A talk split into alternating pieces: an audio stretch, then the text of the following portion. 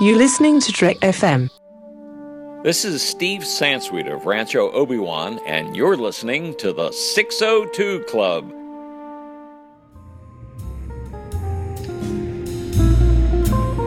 There was a little bar in Mill Valley where all the Starfleet trainees used to go. The 602 Club. You know it. I was there more times than I can remember.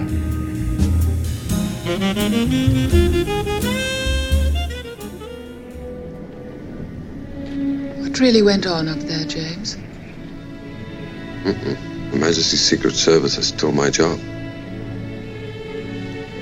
But there isn't anything you can do about your job at the moment, is there? No.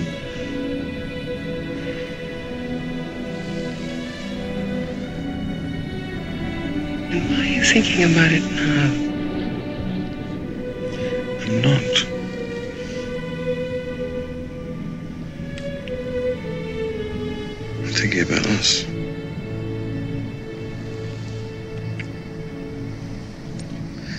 Tracy, an shouldn't be concerned with anything but himself. I understand. We just have to go on the way we are. Hmm. I'll have to find something else to do.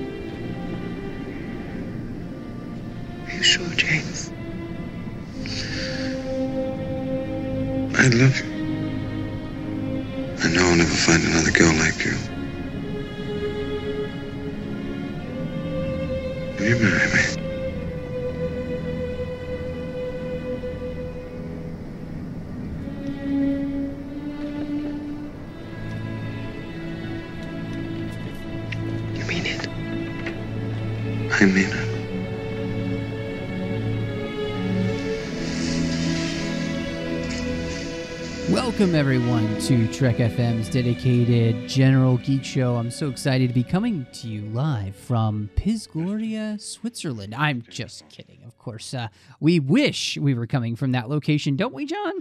Yeah, you know, Piz Gloria is beautiful this time of year.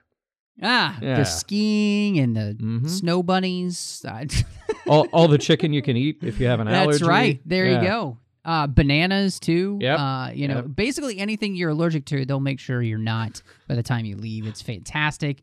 Wonderful place to stay. Uh, oh, and they have uh, a really nice setup with uh, with ice hockey kind of thing Mm. going on Mhm. too. You know, so wow, uh, beautiful place. But we'll, uh, we're just kidding. We're we're going to be talking about another Bond movie tonight, and hopefully you know we're referencing on Her Majesty's Secret Service. Before we dive in, just quick reminder: you can find all of the shows for Trek FM on iTunes at itunes.com slash Trek FM. We're a feature provider then. Of course, you can find us pretty much any place you can get your podcasts these days. And so make sure you check that out. And while you're there in iTunes, give us a star rating and review. Definitely helps out the show. Huge thanks to so many people recently who've been going and doing that. Uh, really, uh, from the bottom of my heart, it's the best Christmas gift ever uh, for a podcaster getting star ratings and reviews. So thank you so much.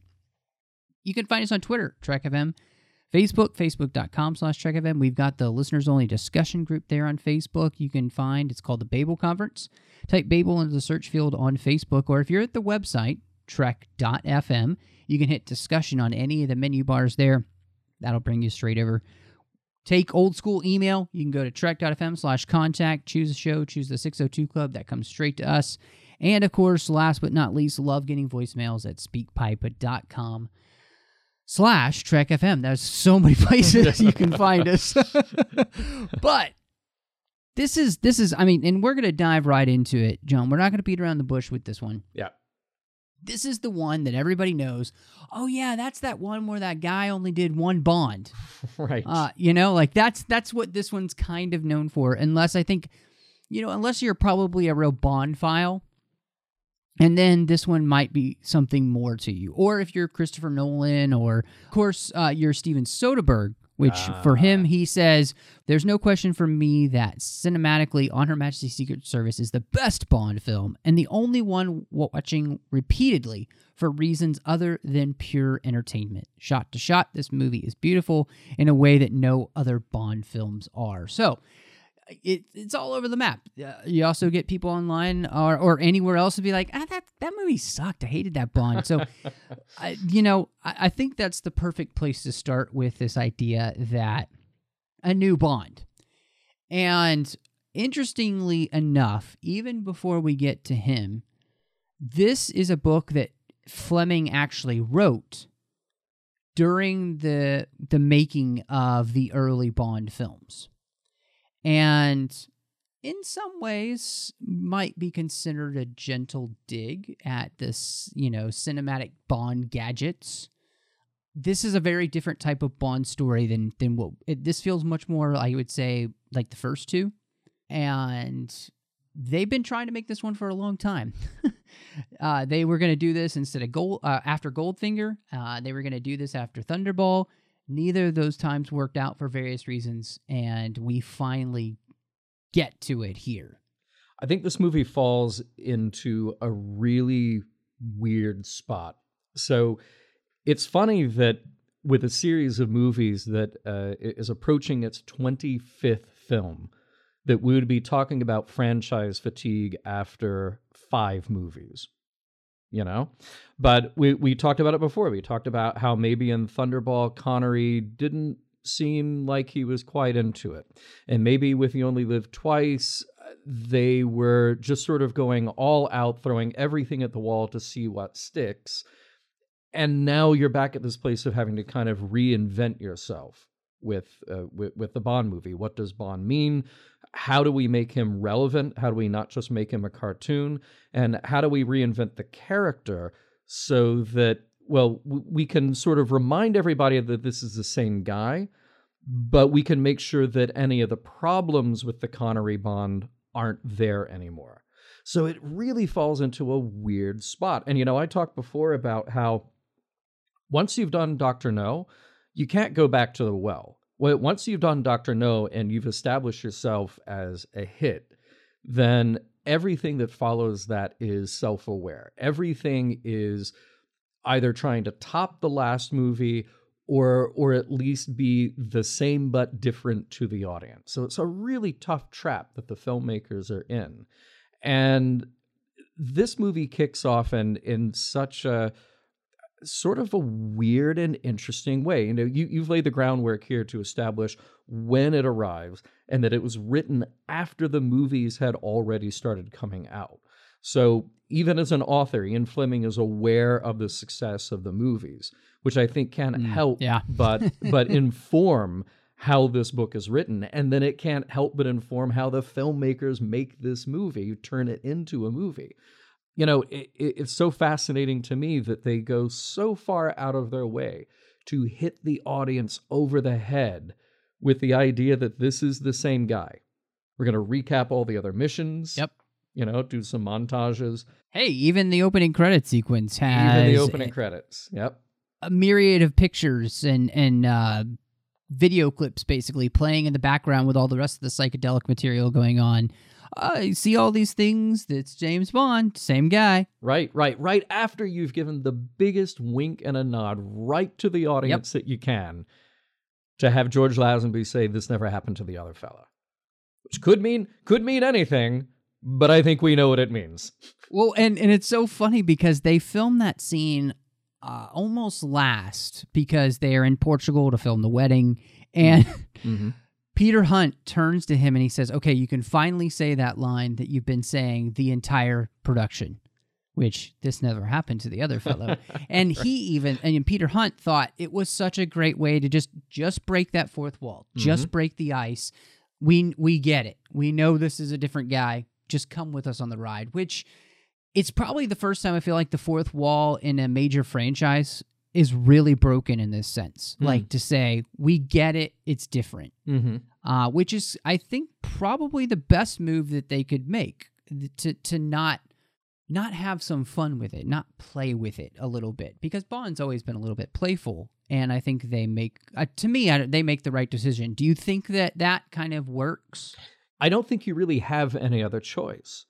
I mean, eh, th- this just by definition of not having Sean Connery, but by having this massive franchise with huge anticipation, huge uh, audience anticipation, you have to acknowledge it. And and like I said, it's kind of a weird choice that you beat the audience over the head to say this is the same guy, nothing has changed, these are the same missions that you know and love. Aha, but this is a different actor. We're actually telling you, telling you the audience, you are an audience member watching a movie. And we are mm-hmm. filmmakers who are aware of what we are doing to you by making these changes, but by also indicating that we're going to try as hard as we can to keep things in the same world and the same universe as we can. So, yeah, I, I can't really think of another way to have done it. And, and fortunately, they get over this hump so that by the time you have other actors come along as Bond, the audience is just ready to accept Yes. another actor as Bond. Yes, yes. Well, and what's so interesting to me behind the scenes on this one, because there's so much going on. I honestly did not know this until I was doing some research, as we always try to do for these, John. And everybody, I think, is aware that Pierce Brosnan was almost Bond before he was Bond, Mhm. and that Remington Steele got in the way. Very interesting here that they planned, Saltzman had planned to adapt Man with the Golden Gun, go to Cambodia, use Roger Moore as the Je- next James Bond, but then there's political instability there, and Roger Moore signs up with a series, The Saint. And so TV gets in, in the way again of a Bond, or for the first time, uh, somebody that will later become a Bond from playing the role. So, so interesting because I feel like obviously if Moore had got the role, Ben in Man with a Golden Gun, Sean would never have come back Yeah. Yeah, I think because right. Roger Moore would have been cool with staying on. Yeah. So I mean, just so fascinating what almost happened, but then it, it it just doesn't work, and that's what leads them back to On Her Majesty's Secret Service. Well, and let's also keep in mind Timothy Dalton was approached to play Bond for this as well. He was 22 years old at the time. wow, can you imagine? 22 and he he had the wherewithal to turn it down and say no no no i'm entirely too young for this george lazenby was 29 and uh, by the time roger moore took over the role when you actually you know skip diamonds are forever and you end up at the man with the golden gun i believe he was 40 at the time so there's a big big spread between the 29 year old lazenby here and then the 40 year old roger moore that we get in a few years a- and I think there's something very uh, particular about having George Lazenby as young as he is and as unknown as he is Mm-hmm. playing this particular Bond in this particular movie. You know, I think there's something very specific that has to work here for that. Yeah, no, that's that's a really good point. I think that this script almost lent itself in this film lend itself to introducing you to a new Bond, quote unquote. Yep. You know, uh, it, it's a it's a good script for that because I think, and we talked a little bit about this the last time. You know, uh, whether Sean could have pulled this off, and I just don't think that he could have. And and part of that is watching what Lazenby does bring to the role which is a sense of sometimes uncertainty, uh, with a sense of vulnerability that you never saw in Sean, I don't think, and a, a sense of almost I I don't want to say frightened, Hmm. but there there is something behind the eyes, you know, that he doesn't always have it all figured out, and I think that's the thing that he really brings to the role. Uh, To me, one of the things he does best is that he comes across very human. And that's, uh, to me, honestly, I don't really think that happens until Craig again. None of the other Bonds to me, and I, I love Brosnan. Mhm. Um, I, I do.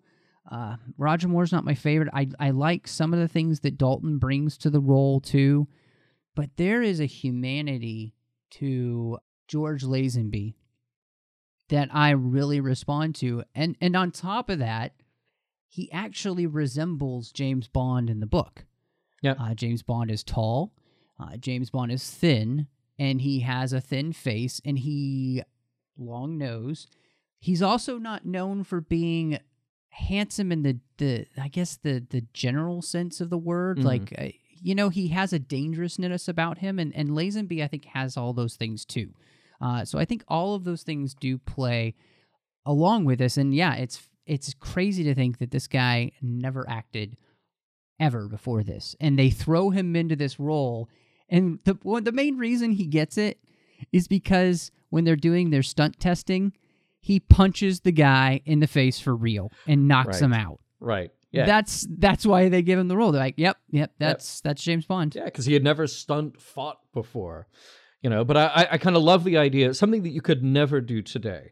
I love the idea that you know, he- Right. he, goes to Connery's barber and he buys James Bond's watch and he picks up one of Connery's suits that Connery had been fitted for, but then didn't pick up. So it just by happenstance he was able to get. it. I forgot what the the time frame on it was, but he he had gone to the tailor. He had wanted to be fitted for a suit a la Connery, and the tailor informed him, well, you know, it'll take whatever it was, three months or four months or something to get it.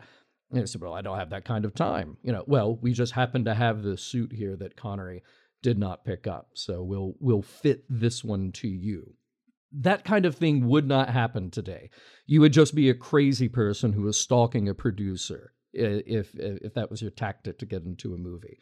And he storms his way into the production office, gives the finger of like, "No, no, it's okay, it's okay" to the to the girl behind the desk, makes his way up to meet Cubby Broccoli, uh, who has his feet on the desk uh, Mhm. while talking on the phone. Tells him to sit down. He won't sit down because his feet are on the desk, uh, and stands there. And something about this guy starts to win over Cubby Broccoli. And it's just, it is one of the most fascinating stories about somebody getting the role.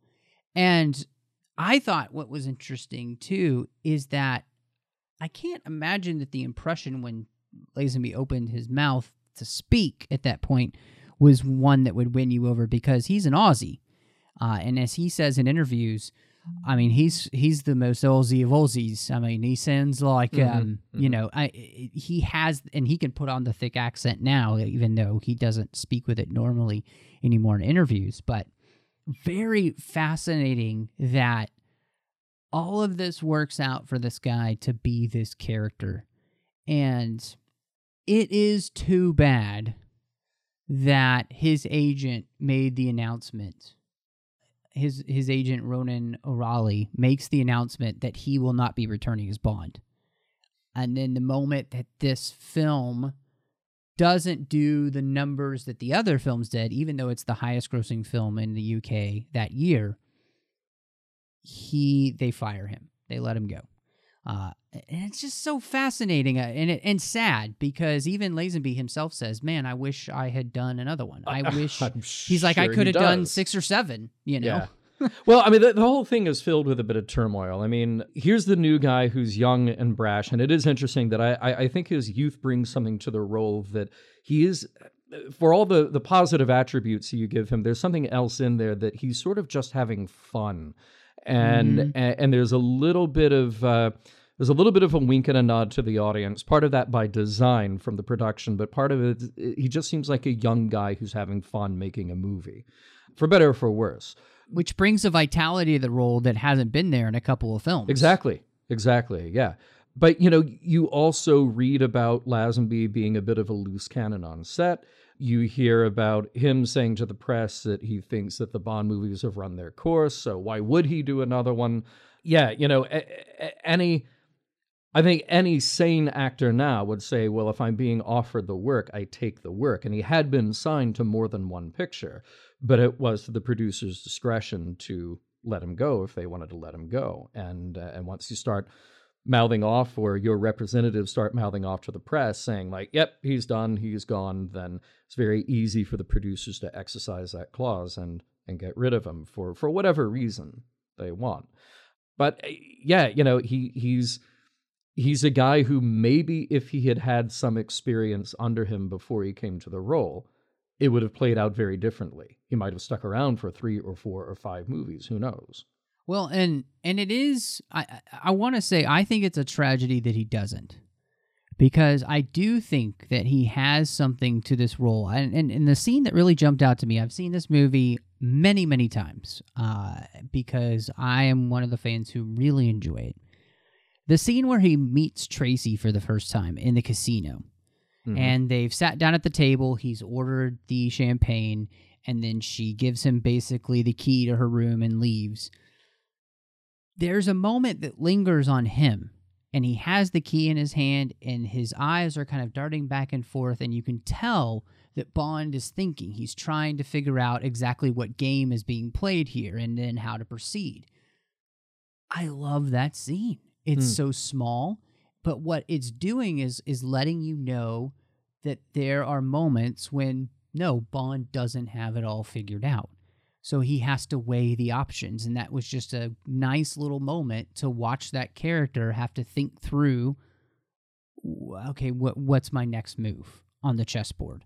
And I just uh, I that's something that for me, there are some of those scenes that he does and he does really well where it again it, it I don't know vulnerability is really the right word for that, but there's just a a deeper sense I think of the character of Bond. You know, Mhm. um, Bond, as we talked about when we covered Craig, doesn't seem uh, ha- doesn't seem to have been a character really that you focused on before this. Right. But this movie has a lot more about the character of Bond. I mean, he's on a very personal mission. He'll go off and do his own thing later on in the film. I mean, this uh, he'll get married in this movie, you know. I mean, so this movie is really I think the first time we're almost introduced to Bond as a character, not just a caricature, which it's funny because even from Doctor No, he starts off more as the character, just the the kind of archetype. Mm-hmm. Mm-hmm. Yeah, and, and it's for all of those reasons that you know I, I think we're hopefully making the effective case here that Connery probably could not have played this role in this movie, or at the very least, it would have been a very different feel in the end for this movie yes. if Connery had stuck around to play it. I don't think we would have bought him. I don't think we would have bought him after the the five missions that we had seen going on this as a new mission, falling in love with Tracy, getting married, etc. I don't know if we would have bought it. Or maybe it would have been in there, but it would have been played to a different degree. It, it might have been less important to the movie. Y- You know, eh, that moment comes back uh, at the opening of uh, For Your Eyes Only. You actually have a reference to Tracy. And then uh, later on, I forget which of the Pierce Brosnan movies. We, we one of the characters references that Bond was married before. Oh Oh, gosh! oh, I wait a minute. I, I might be one. mistaken. That might have been in. Uh, sorry, that might have been in uh, one of the Dalton movies. Oh Yeah. yes, yes. I think it's in from License uh, to Kill. License to Kill. Yeah, Yes, because uh, Felix was getting Mhm. married. So Yep. So we had these little elements that that linger in there again to to tie all of these stories together to at least say that they sort of exist loosely connected. Um, but I, I just don't know if I would have bought Connery doing at least this script as it was written. Um, I, I think he needed to breathe new life into it. Now, I do think that Lazenby has his faults. I, I don't think he is well, he's certainly not the most seasoned actor, but he would be the first one to tell you that, you know, because he wasn't. He had no experience coming into this. But there is something raw and and likable in a way that he brings to this that is necessary for this particular movie. And I, I think on top of that, one, I think his age helps Mhm. for sure. I also think that his look Mm-hmm. helps. You know, he is thin. He seems in shape. You know, for the time period, uh, that was definitely not Sean at this point. Mhm. Uh, and so, especially walking into a whole room full of women, Sean doesn't have the same magnetism anymore, unfortunately. You know, Yeah. this guy is bringing something. I think it's that rawness that you were talking about. You know, he's a he's definitely just a piece of raw meat, and there the film is kind of beating him into uh, submission throughout it. And uh, yeah, I, I think the physicality, uh, even just think the fight scenes, uh, you know, are much more raw and real feeling in this film, even from the very beginning. So uh, everything that they do in the movie definitely matches where they wanted to go, which Peter Hunt, his idea. I want this Bond movie to be different than any other Bond movie. He said, I, you know, I want to put my stamp on this. And he's like, I want it to feel like the book. I, I don't want there to be a lot of gadgets. I want it to be as real as possible. And I think the director, Peter Hunt, because of his work with editing Bond, I think he makes the, uh, at this point, I think he makes the best Bond yet Hmm. because of the cinematography work he does. The directing, I think, is fantastic. I think the editing is really fluid, and you can tell he's an editor. You know, you Mhm. kind of you can tell he frames his shots. He's probably not wasting a lot of time. So I I I was really noticing that, and there, you know, he's famous for his quick cutting the scenes, you know, the the and the fast editing and the fight scenes. And yes, they do some of that here, but I just I don't know. All of that to me, Peter Hunt, I felt like did a fantastic job, and I think it's because he's trying to mimic Terrence Young. Yeah, well, you had to reinvent the language of the Bond film a little bit. You know, we, we talked about the merits of Doctor No from Russia with Love, Goldfinger, and that it, those three to me sort of always belong together because they're in this this sort of direct line uh, of building upon each other. But by the time you get to Thunderball, as we talked about, there's something a little bloated about that movie. There's something that just sort of doesn't hold together entirely. Then by the time you get to Only Live Twice, there are problems with that story. It's a great looking movie and it's exotic, but that movie feels like it's really about the spectacle where Style, no substance. yeah, yeah. So we we've got the weight of four previous movies, and now we've we've really got to wow the audience again. But with this movie, you could sort of go back to the drawing board and just pare it down to the elements that work. And and I think part of the you know the directing and writing and well the directing and editing I should say are are really strong contributors to that. That you can cut the fat and uh, and really focus in on the story. Well, and it is also an interesting thing too. You know, Peter Hunt has said in interviews that he felt like you know Terrence Young would have been a fantastic James Bond because he kind of just embodied James Bond. And he said, "Man, if I could have directed a film and he had been Bond, it would have been fantastic." But that idea, I think he brings that sense to Lazenby as well. And you know, this film a lot like Doctor No, I think Peter Hunt is trying to mold Lazenby into becoming more like James Bond. Mhm. And uh, obviously, I think by the end, he is doing a very good job. Unfortunately, we'll never know uh, what would have been uh, if he had come back. But I, I, I feel like this movie almost does a, a, a nice reset in the sense that I feel like if you follow Goldfinger with this film, it feels more continuous Mm. uh, in the sense of like style Yeah. and the more realistic sense of the film. Uh, you know, Piz Gloria is a beautiful place, but the actual scheme and what's happening there, none of that's uh, none of that's out of the ordinary. You know, biological warfare, all that kind of stuff. Uh, mind control through hypnotism, that kind of Mhm. stuff, not out of the realm of possibility. So none of it feels overly crazy or anything.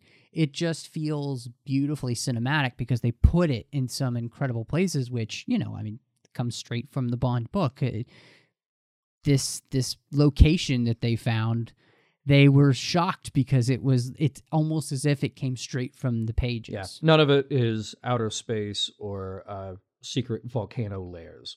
You know, Uh, no, no lasers being shot at anyone Right. or men with metal teeth. right, So- right.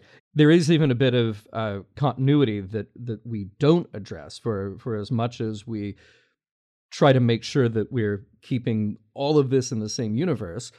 Bond had already just faced off with Blofeld, face Right. to face at the end of You Only Live Twice. So it's a little bit harder to swallow now that Bond has no idea what Blofeld looks like and Blofeld has no idea what Bond looks like because we just spent the first half of the movie making sure that you know that this is the same Bond, even if he's not. Although it it does what what what what kind of makes that fit. I guess a great time to talk about Telly Savalas. Uh, we'll just flow right into that, but Telly Savalas has a totally different face. That he does. Uh, That so he does. you know. It almost gives you that feeling that maybe he had had some plastic surgery done, and you can kind of, uh, if you put that in the back of your mind, uh, it makes sense. Even though in the book it's Bond who has plastic surgery, or they, I think they wanted him to have plastic surgery in the story, and then they just cut that part right. out. Yeah, that that is true. Yeah, um, I I can retcon the part about Blofeld having plastic surgery. They had kicked around that idea about Bond having had plastic surgery, which I, I think would have been one step too many. but Yes, yes. Um, but at the very least, yeah, Blofeld would likely have uh, identified Bond, which he does. You know that that's fine, but it, it takes a little while to let on. And of course, Bond is doing uh, an incredible uh, impression of Sir Hilary. So- Oh, oh, it, I mean, it's it's fantastic. uh, so, what do you think of him as Blofeld? We had Pleasence, now we have Savalas. Do you have a preference uh, at this point, seeing these two Blofelds back to back? You know, like I said in the last show, the the thing with the thing with Donald Pleasence is that that became the definition of the megalomaniac, bigger than life bad guy forever and ever. Th- that became Doctor Evil. By the time you got to the end of Spectre, you know that Christoph Waltz is Blofeld. Going into the movie, I hadn't read any spoilers, but I kept thinking, he's got to be Blofeld. He's got to be Blofeld. He's got to be Blofeld. And by the end of that movie, I want to see Blofeld with a scar on his eye. And they delivered that because they knew they had to, because there's something about that that is just so indelible, that is so the the very essence of what the bigger than life Bond bad guy has to be. Now that said, there's something so thoroughly believable about Telly Savalas because uh, maybe it's partly because I grew up watching him on TV in Kojak. So he's almost a little more real. Um, and he's a little more he's a little more at ease in his interpretation of Blofeld than Donald Pleasence Yes, is. yeah. Donald Pleasence is is very wound up. For as much as we just cut to the, you know, the close-ups of him stroking the cat, and and you're sort of given that okay well well he's the cool bad guy who's in control. He's also really wound up. Uh but not telly savalas. Telly savalas is just cool. Oh man, he's cool, baby. I mean, right? So um it, it- it's a great choice. Again in a movie that keeps uh, you know one foot on the side of this is the same nothing has changed and another foot on the side of everything is different get used to it Telly Savalas is a good choice for that. He he's bald, he's got the Nehru jacket. You can believe that he's Blofeld, but he's going to play Blofeld in a completely different way. I'm totally good with that. I'm totally good with reinventing characters along the way. And I think uh, to me, one of the things that uh, I really like about him is that fact that he feels kind of more believable as the director of Spectre. Mhm. You know, a, as this kind of person, and I, I thought it was really interesting because, you know, his plan is again, it's it's not completely outrageous. He's found a way to create a small army of unsuspecting people Mhm. To hold the world at ransom for money and title and basically to be pardoned for all the things that he's done. And the world is going to give in Right. to right. him. You know, like he wins. Yeah. He legitimately wins until Bond comes to stop him, but not because the government sends Bond, not because His Majesty's Secret Service sends Mhm. Bond, uh, but because Bond takes it upon himself to make sure that this doesn't happen. And so I just I think that is uh, it just made for great storytelling, and and part of that was that his plan kind of genius. It- you know, I mean, uh, again, taking unsuspecting people. Uh, you know, it's still the late '60s, so you know you know the world is changing, but women are still going to be, especially beautiful women, going to be let into places, be able to do things that nobody else would let them do. You know, I mean, Mhm. he's he, his plan's smart, so and it works. Till Bond. so no, I love him. I, he's actually, I think of all the Blofelds we had, he's actually my favorite. But maybe it's just because he gets the most to do too in this movie. He does. You know, yeah. Blofeld actually gets to be a character in the film instead of a caricature Yeah. again. Yeah, he's a bit more active, and he, he actually seems to have something invested in messing with Bond, as opposed to Donald Pleasence's Blofeld, who just sort of sits there with the gun on him for uh, an inordinately long time and then doesn't shoot. and yeah, it, it- again, it's very goofy, but but it just sets the precedent for what the bad guy is going to do. And then what's really interesting is how, you know, obviously by the end of the movie, he makes things so utterly personal between him and Bond. And I think that's the strength of a of a strong villain. It's unfortunate that moving forward into Diamonds Are Forever that that doesn't really continue. Mm-hmm. Uh, they had set up this really great place where you want to see almost Bond go off on a vendetta of revenge because of his wife. Yeah. Uh, and and that just won't happen. So one of the things I wanted to ask you about because this struck me watching just the movie again for the umpteenth million time. So at the beginning of the story, do you think that Bond has been following Tracy Hmm. The whole time because he's already researched Draco and he wants something like this to happen? He suspects it might if he rescues Tracy a few times so that he's just playing a bit. Hmm. Uh, but he doesn't expect to fall in love with Tracy. That's the thing that surprises him. But I, I was struck by this idea, like that it doesn't see Bond this whole time has has been incommunicado Mhm. with MI6, and they haven't been able to find him. That's the whole very beginning of the movie. Uh, Moneypenny hasn't been able to reach him. M hasn't been able to get a hold of him for for quite a while. Obviously, he's been searching for Blofeld. And my thought process was is that because Bond has been doing all this research into somebody who might be able to help him find Blofeld? And he's come upon this idea that Draco might be able to do it. And the best way to get in is to help take care of Draco's wayward daughter. And so he already has that plan going in. Uh, Do you think that's plausible? I mean, that's just something I read into the film for this this it, I'd never thought of that. You know, before. that is a really interesting idea. It, it hadn't occurred to me because I, I don't think the movie in any way indicates that you should take it that way. But here's the thing everything that happens absolutely could have happened for that reason. I think it plays equally valid either way. I'm just trying to sort of rerun the movie through my head, thinking, okay, at what point did Bond know everything that he needed to know? Or at what point is Bond sort of orchestrating what's happening because he wants information, because he wants to go through Draco? It's no secret that he's a mobster, and it's no secret that he's got connections to a bigger part of the underworld that Bond wants uh, for for whatever reasons. So, yeah, you know, you, you open with this great mystery that seems sort of disconnected, other than that it, it- it's a woman in trouble. So, who else do we expect in the pre-credit sequence to show up and save the woman in trouble? Well, it's got to be James Bond. And then, lucky for us, she happens to be the woman that is the the through line of the story. But you raise a great question. What happened the hour before that? What happened the day before that? What happened the week before that? That um, that would have led Bond to be where she is and put himself in a position, perhaps, of then being able to step in to rescue her, to ingratiate himself, if not to her at first, then at least to her father. I think this is a really cool thing to ponder, and I, I hadn't thought about it until you brought it up.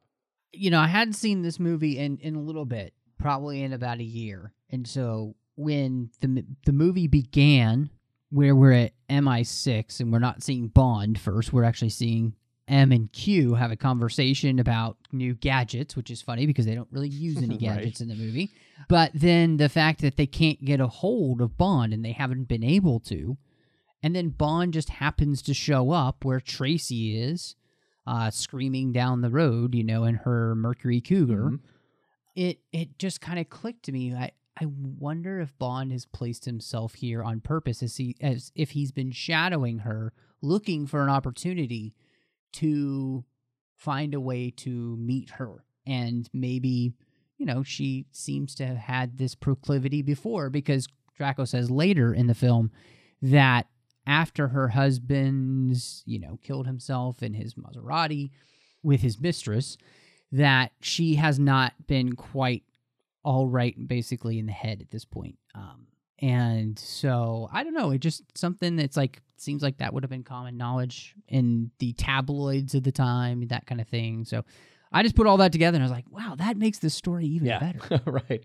I think it absolutely works, and it, it doesn't undo anything else in the movie. So I, I think it's a, a perfectly good interpretation of what's happening. Well, uh, interesting. uh, So we've talked a bunch about Tracy, so it's probably just time to talk about her specifically. Uh, this Bond woman of women, and she, wow, interesting to think that wasn't their first choice because they actually thought about Brigitte Bardot Yes. and she was going to play opposite Sean Connery until obviously uh, Sean was out of the picture, and then the deal fell through with her. Right. Um, well, I I uh, I do have some thoughts about that. Um, I'll, I'll tell you right off the bat that I am a huge fan of Brigitte Bardot. Um, I, I've seen a lot of her movies, and I, I'm just a big fan of sort of French pop from the '60s, anyway. So I've I've got some of her CDs. I- I'm a big big fan. No no two ways about it. And when I read that, I thought, you know what? There's something that she is well suited at playing that would have actually worked really nicely for this character. And that's that very often in her movies, she's playing sort of the wild child. Whether you go back to Roger Vadim's uh, original And God Created Woman, or you go up to the, the later stuff that she was in, like Don Juan or Viva Maria, she's playing this just sort of, you know, untamed person. And there's a part of Tracy that has to have that because the first half of the movie, Yes. she's out of control and Draco doesn't know what to do with her and Bond doesn't know what to do with her. And Bardot is absolutely perfect for that role. The thing that Diana Rigg brings to the role is that she is so enormously sophisticated. And she was a, a TV star at the time already because of the Avengers, that it's harder for me to believe her sort of as the off the rails wild child than it is for me to believe that she's the woman that Bond falls in love with and and can sort of be his equal. So part of me loves Diana Rigg in that role because of course who else could it be? But part of me thinks, well, the things that I didn't necessarily believe about Diana Rigg in the first half of the movie, I probably would have believed Brigitte Bardot.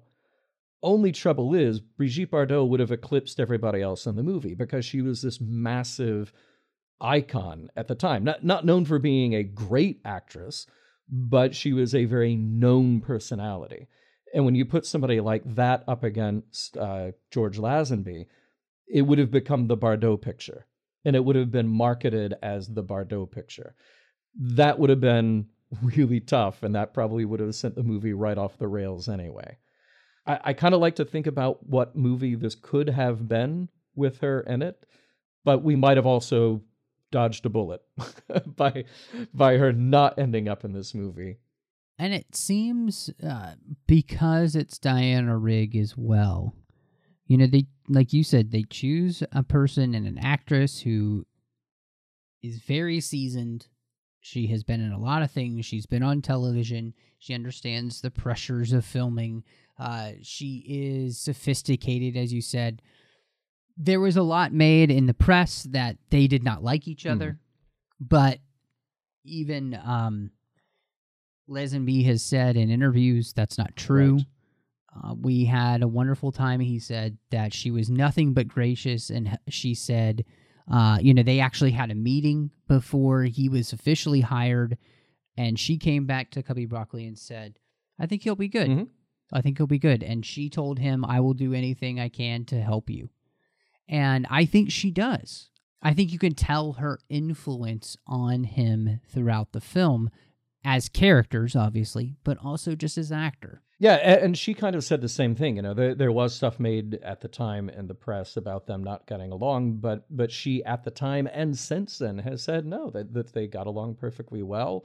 And um, it, it- again, it, it's an interesting pairing because she is so experienced and so sophisticated and so capable an actor and was so known at least to British TV audiences at the time for the Avengers to then be paired up with somebody who's a total unknown who is a bit raw and rough around the edges.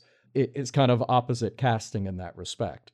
Well, and it is fascinating too because this is the pinnacle Bond women to be playing. Mm-hmm. I mean, this is the Bond girl of Bond girls. She is the one who wins Bond's heart.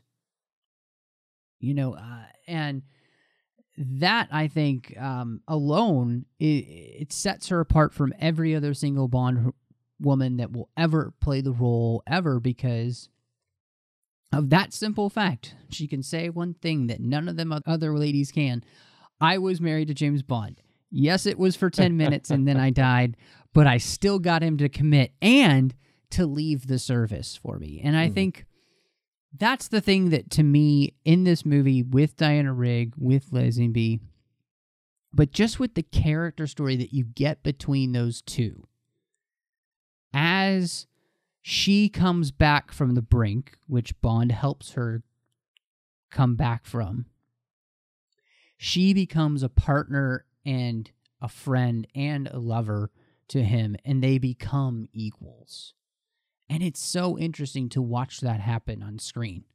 To that moment where, you know, she rescues him. She's the one. He's she's the reason that he's alive.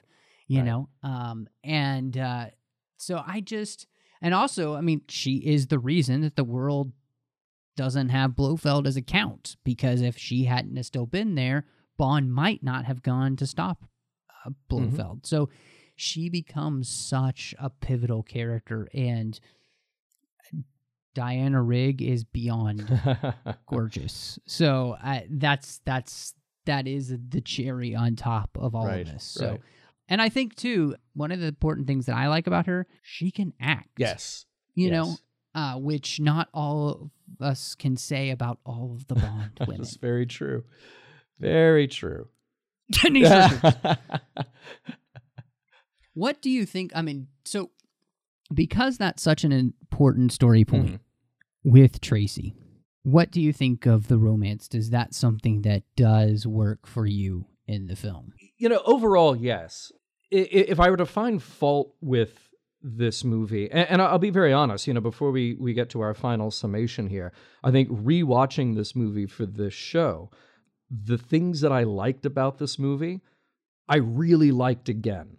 You know, it, it sort of enhanced my enjoyment of it again, watching it and studying it for this show. That's what I like about doing this show, is that you know I, I, I watch a movie and then I watch it again with the subtitles on, and I'm really actively viewing what's happening. And the things that I love about this movie, I really love. The shortcomings of this movie are kind of painful. Now, I think that they did such a good job of building up this relationship between Bond and Tracy that you kind of take this detour when you go to Piz Gloria, and then Bond goes right into this mode where he's he's just sharing the magic with every young lady who's up there being hypnotized for him right? Right?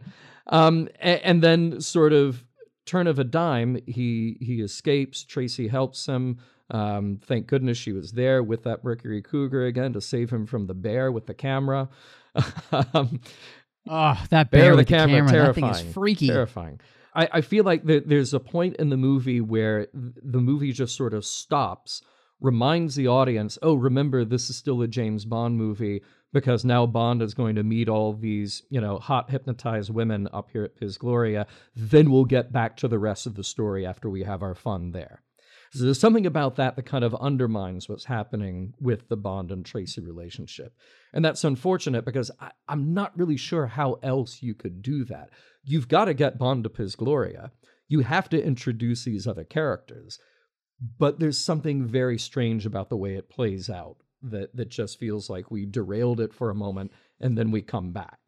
You know, I I want to challenge you just a little Mhm. bit because I feel almost as if that is the reason that Bond and Tracy, when they're having the conversation in the Mhm. barn, and he says, you know, this job takes all of a Mhm. man. And I feel like that's why he's saying what he's saying to her. Like, this is, I, I can't do this job anymore and be in love with you. Mhm. So I have to choose. And I feel like almost that and and it's not probably played to the extent that it should be, but I think maybe the intention is at least there in the conversation of him saying I'll choose you every Yeah. time. I love you and and therefore I will give up this life to have a life with you. And I thought I to me that kind of made it almost more impactful because he just had the ultimate James Bond experience. Right, right. you know, uh, a different woman. Uh, what what what hour Yeah, was right, it? Um, right. so, uh, but at the same time, he would rather choose the monogamous life with Tracy, and I thought that means more after what he just has been Mhm. through. Uh, maybe so. And maybe so- so. I, I, and maybe it's just simply the the way the story is told. We just sort of lose Tracy at a certain point in the yes, movie. yeah. So it's very jarring. And then she's back, and thank goodness she's back because she she has to be there. She's got to rescue him. But I, th- for me, that there's something about that. Not that the individual scenes don't work, and not that the individual intentions don't work, but taken as a whole, there's something about the way the movie sort of changes course and then comes back that feels a little a little jarring. You know. Um, but all that said, I think they make a really good case throughout the movie of why these two belong together. And and as rocky as it is at first, there seems to be a, a, a genuine affection between the two. You know, we we've already seen Bond in previous movies just sort of go through women who are there because they serve the purpose of the mission. And you know, that that clearly he develops that reputation as the love him and leave him James Bond, but he does that because, as you say, he that's part of the job, and that job is taking all of him literally. So it's a good change of pace to have her there. It's uh, a deft piece of script work to make sure that the audience buys that they are a couple and that that this could actually be the one for Bond. And I think I think the choice of her and kind of her wild child Mm-hmm. helps with his wild child. Mm-hmm. You know, there's an understanding of the kind of person that is on the other side because those two people have experienced that part of life. It's almost the same, and it's exactly the same thing that they do with Madeleine Swann and Spectre Yes. with Bond. Somebody who understands the life of an assassin and uh, what it takes to be that kind of person and try not to be that kind of person and all of that. They they do the same thing uh, that they did with Tracy, and they're mirroring that very much. So I, I think that's that's a really interesting thing. I also think, it, aside from Tracy, I love her father. Hmm. Draco. I just I think he is such a fun character in the film. Um, I I love that he has a a positively 1960s view of what his daughter needs. Right, So, uh, you know that is that is quite one. It's very European. Uh, it's very Italian, and and you know Middle European. It's it's definitely that old world. So uh, you know we we wouldn't consider that to be proper today Right, right. but he does have care for his daughter you know he just doesn't know what to Sure. do with her um and but i what i love is that he becomes pivotal in saving the world. When the world gives up, it's a criminal and a man with a license to kill who saved the world. Right. I love that. I just it's so much fun in this story. Yeah. Yeah. No, I, I can't disagree with you. I mean, he's he's perfectly cast, and again, there's nothing wasted about him being there. You know, that all of that has payoff in the end. So, and that that goes back to simply the quality of the script. That I, I felt like there were movies leading up to this, particularly Thunderball, where we're sort of meandering off the task. You know, uh, getting away from the point of the script, which is simply to tell the story and and here we're actually making all of these little things pay off and and he would be one of them Well, and that is one interesting thing that is um, just very different from any of the other Bond movies, really. This is the one where almost everything that happens in the book happens in the film. Felicitously, this is also probably the best James Bond book. So you would actually want that to happen. Uh, you can read other of the books. If you've ever read Live and Let Die, I'm so sorry that you have, uh, but it's an awful book and be thankful that it doesn't completely follow that story. So yeah, they they really I think Peter Hunt makes the right decision as the director to say no, we're just going to do what's on the page. But I think that's because they all realize honestly that what's on the page is worth putting on screen. Uh, and this is actually one of the few Bond movies where like you know when they were filming Lord of the Rings or something like that, and you would you'd hear all the actors saying they had annotated copies, uh, you know, with all their notes of of Tolkien on set. The same thing happened here. You know, uh, Lazenby had the book with him a bunch, rereading passages and things, and and everybody was doing that. You know, you don't get that on all the other Bond no movies. no Nobody but but here's the, thing you know you, you don't want to fall into the trap of of saying that this is a good movie because it follows the book or it is a good book no. because it is so close to the movie you know they I, I think we're very lucky that they both work equally well in the medium that they exist so it works very well as a book and it works very well as a movie. There are many instances where a book as it's written is simply unfilmable but you give it to the right director and right screenwriter and you turn it into something that is different but is good uh, on its own. It's good because of its new life that it has on screen. This happens to be one of those very rare instances when the same story works equally well in both places. You know it, it's a real rarity. It should be celebrated for that. Well, and and exactly, and and I, that's exactly what I was trying to say is that you know you wouldn't have wanted the other Bond films to probably be just like the books. This just happens to be uh, almost lightning in a bottle, and and maybe heck, you know, maybe Fleming seeing the movies, you know, he did some things to kind of knock Yeah. them with the gadgets, but also it does feel like he becomes a better story writer because he maybe cut out some of the fat and the weird stuff and just wrote a really nice, cohesive mm-hmm. storyline that was in the vein of James Bond movies. yeah So, yeah. yeah. Otherwise, had he not changed his ways, we would have had 15 minutes of James Bond making scrambled eggs. That would have been a Yeah, that would there have you been go. Which I mean, riveting stuff. Uh, so, well, this movie has a couple of interesting things before we get to ratings. Um, it has incredible locations. It has no theme song at the Yeah. beginning, and it has what has been named maybe John Barry's best score for Bond.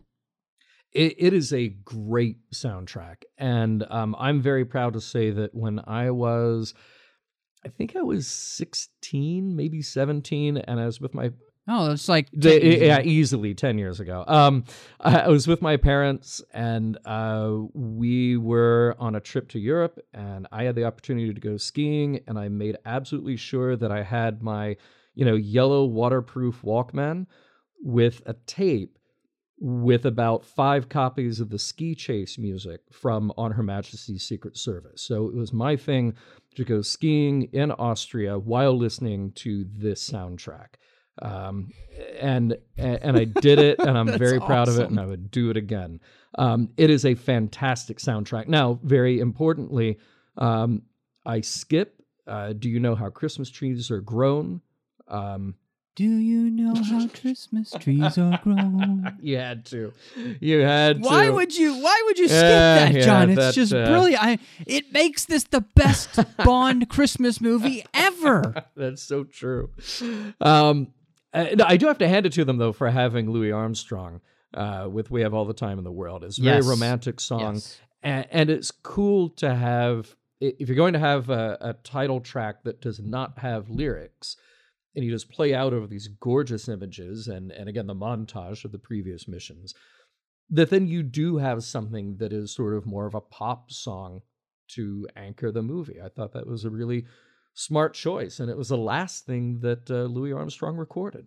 I, I'm right there with you because I think that Louis Armstrong's song, you know, this film, for so much of it, is a romance movie between Bond and Tracy. And so that song, and then the refrains of that song in just orchestral In the music score, it's great. are yes are perfect for the romance that is budding between them and so i'm right there with you and then the the actual theme that barry comes up with that that kind of bombastic bom Mhm. bom bom bom bom bom bom bom and it's just Yeah. like you said it's perfect for the skiing So scenes it but it's it's brilliant because Barry has created something that allows him to do action without just having to revert to the James Bond theme, which he only uses very sparingly Right. here.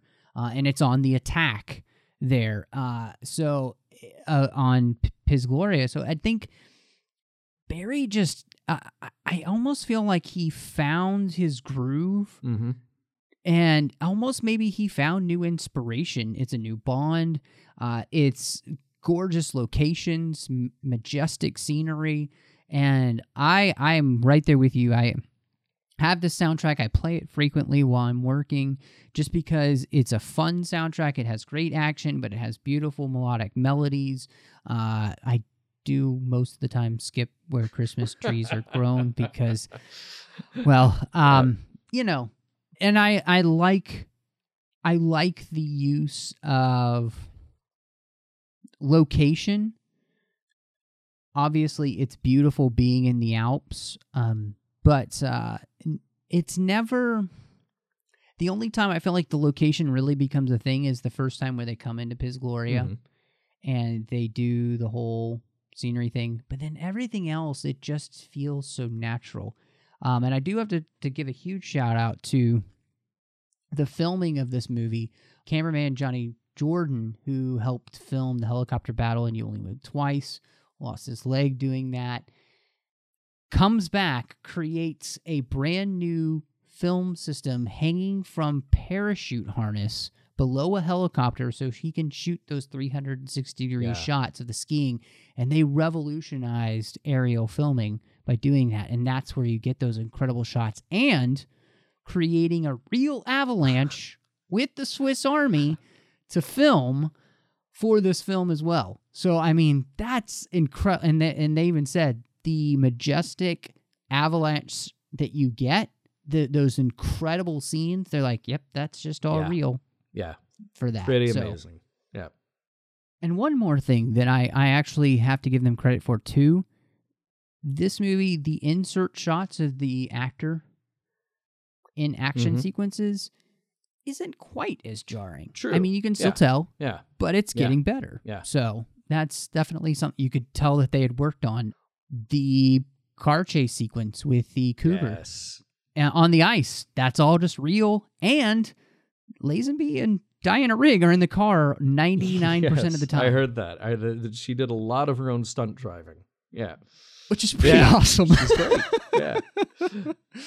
oh man, well, I guess that that just leads us down to to one last thing. I I love that we're covering this film here at the holiday season for 2016 because it is it is a movie that in Bond canon uh, you could consider the holiday Bond movie because the last half of the movie takes place over the Christmas season. So Uh, and there is a wonderful Christmas song that nobody wants to listen to in it too. So, how, how lucky for everyone. Yeah. oh Yeah. man, oh gosh. Well, in the end, John, Yes. what would you rate on Her Majesty's Secret Service? Well, uh, you know, so like I said, the the things that I already liked about this movie and rewatching it for our show today, I, I fell in love with those things all over again. I, I realized again why this is a Bond film held in such high regard.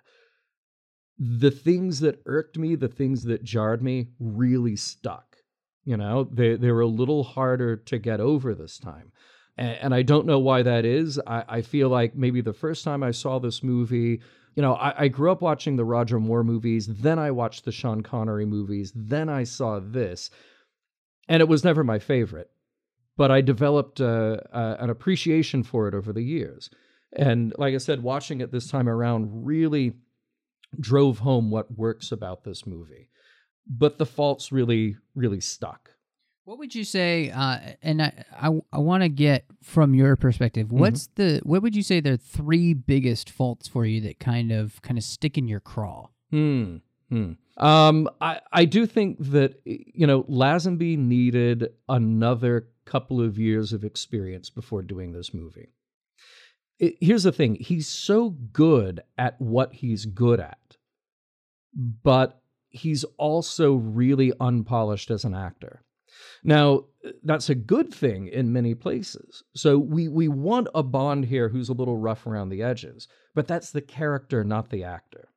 You know, so I, I think that he needed. Um, you know, I, I love his guts going after the role, but I think he either needed to be thrown into some acting classes, or more so than he was given before doing this movie, or maybe he needed to go make another movie before he made this. I don't know what that other movie would be, but I think he needed to have something under his belt before taking on this one. But I would hope that even if he did that, it wouldn't take away from the things that are fun about his performance because he is having fun and it lets the audience have fun in a way that we haven't with Connery in a couple of movies. So it's a real double edged sword there, and I don't know quite what the perfect balance is for that the other thing that I would say, and, and I'm only going to give you two because I, I I would have to sort of you know rack my brain here and go back through the the notes that I took you know weeks ago. But the other thing I think is just that uh, there is sort of that weird late 60s kind of take on on women you know thank god we have tracy in here being awesome and being tough she's also damaged but you know she's she's damaged in a way that gives her some strength. It's a little weird that you have to hear a conversation about her father saying like well all she needs is a man to make her right. You know okay all right that's that's a little gross you're a little weird but we'll we'll go with it for the purposes of the movie here.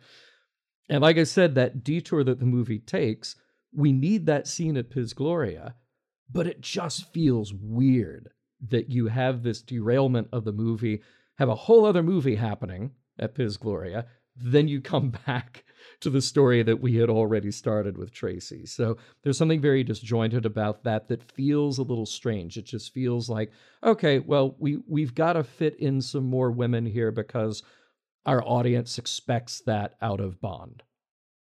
You know, almost like they're pulling their punches a little bit in Yeah. making this movie. Those may be minor quibbles, but as I was watching the movie again, it just sort of uh, the things like that stuck out to me that made me feel like, oh, I I can't get behind everything in this movie, but I can get behind most of what's in this movie. So mm-hmm. I'm gonna say, you know, if it was out of if it was a rating out of 100, I'd give it a 90 or a 95. But we do ratings out of five. so I'm going to give it a, I'm going to give it four and a half Aston Martin DBS's 1969 model. Oh, and that's a beautiful It's car, a isn't beautiful it? car. It's Oh, a ah, beautiful car. Nobody talks about the DBS, but that thing needs some respect because Yeah. it it just it still looks good. Yeah. It Yeah. still looks good. It's a cool car. And and you know, catch me on another day, I'm gonna give it four out of five. You catch me right now, I'm gonna give it four and a half out of five because I like that this breaks the mold that we had established with five five other movies. So I respect the idea of how they wanted to change things up. I respect the idea of wanting to tell a more intimate Bond story. And I love what you say about how we don't get back to the point of the James Bond movies being about James Bond until we introduce Daniel Craig. We've got a long way to go until we get there. It is a long time. I, I, I guess, I guess we could revise that and say that you do see that a little bit in Goldeneye. The film Mm-hmm. Mhm. does have a bit about the character, Yeah. but um, you don't. I don't think you get it in earnest until Craig. Let's put it that way. Um, Yeah. I I love all that you have to say. I think that you know there's really absolutely nothing I can argue about with you uh, because I think all the points that you made are, are so valid, and, and it's not a perfect movie, and and few movies are. I I do love that talking about this one, there was really only one place where we were kind of frustrated with, and uh, and and for good reason, uh, about the treatment of women. Um, you know, uh, otherwise, I think uh, it, this this movie is a little bit better with that than some of the others that we have seen. Um, at least we're not turning Bond Japanese, uh, so, you know. Uh, so I think the real strength of this movie and I will agree with Steven Soderbergh. I think that this movie has a lot to study for James Bond fans that will give it a chance because it is about the character. And the storyline for him is very important. Uh, we didn't mention before, but this is the story that helps explain why James Bond will never be with anybody again romantically beyond flings. It it makes so much sense when you see this movie that he would never want to fall in love again after what he caused because his lifestyle led to the person he loved being killed. So I, I just I really think that's impactful for the character. I think it adds a lot to the character. Unfortunately, we won't really get any of that depth for a long while. May well, and and like you said, you referenced it a little bit in For Your Eyes Only, but you know, of course, then he's sleeping with a twenty year old and he's fifty nine uh, or whatever. So, all in all, uh, for me, this is five out of five malt whiskeys with branch waters. Uh, it's it's just it's a spectacular Bond movie that has heart for the first time, and uh, it has my favorite Bond woman. Uh, it has my favorite Bond score. Not my favorite Bond song. That's different Bond, but uh, and I actually have a huge amount of respect for George Lazenby, and and very disappointed that he did not continue because I think he would have only gotten better with each subsequent visit to the tuxedo. You know, the history is history, and we have Diamonds Are Forever next. Well, hey, catch uh, George again as JB in The Return of the Man from Uncle, the 15 years later affair Ooh, in 1983. I might have to do that. Driving an Aston Martin DB5 in that one. There you go. Uh-huh. Well, I John, it's so much fun that we get to talk about this stuff here on the 602 Club and it's it's been a fantastic year. We have um about four or so more episodes here for the rest of the year. We're going to be wrapping up for everybody with Rogue One. It's going to be a huge season. Uh it's just been a blast. Thank you so much everybody for listening, supporting the show over the year two years and more strong now. So thank you so much.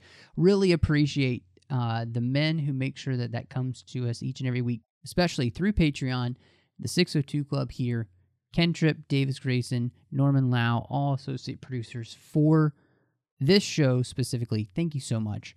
Now, we're a listener supported network, and there's no way that we can continue on into 2017 without the support of listeners just like them and you. So please go to patreon.com slash trekfm and see how you can become part of the team and support the network uh, every little bit helps uh, and so maybe that can be um, a new year's resolution for you so thank you so much to everyone. Uh, John, it's it's been fantastic to reach the uh, end of our first year of looking back at Bond, uh, and I can't wait to jump in next year and, and continue on. It, it's I've never watched continuously through the series like this uh, in the way that we're doing. And uh, it'll be interesting. I can't as we wait. We're going to kick off Yeah. 2017 with uh, with a trip to the 70s, a trip through Ah, the 70s. The psychedelic 70s. Yes. yes. Uh, if you thought the 60s were psychedelic, just wait till you get to the 70s. um, well, John, uh, where can everybody find you there online? And uh, of course, just make sure that you remind everybody about uh, Mission Log as well. Yeah, uh, I am most frequently found at Mission Log Podcast. That's missionlogpodcast.com. And on uh, Twitter, Facebook, and Skype, Mission Log Pod. So um, if you like Star Trek, and I assume if you're listening to a place called Trek FM, then you probably have a passing familiarity with Star Trek. So give us a listen. Um, you can also find our show on Trek.fm. And you can find me personally on Twitter at DVD Geeks a little more active over at uh, Mission Log, but you can find me either way. So um, stop on by, say hello. Well, of course, everybody, you can find me on Twitter at MattRushing02. You can also find me here on the network doing The Orb with Chris Jones, and of course on Literary Treks with Bruce and Dan talking about the books and the comics of Star Trek. Don't forget that we have Star Wars The 602 Club collection. It's all the Star Wars episodes in one place. You can find that online there on iTunes, along with, of course, the 602 Club, the main feed. And if you love Star Wars like I do, you can also find me talking with John Mills every week on Aggressive Negotiations. We just talk all things Star Wars, pick some fun topic each week. It's a blast. I hope you'll join us there. And that's also on iTunes, and then, of course, on thenerdparty.com. Well, thank you so much for joining us, and y'all come back you hear?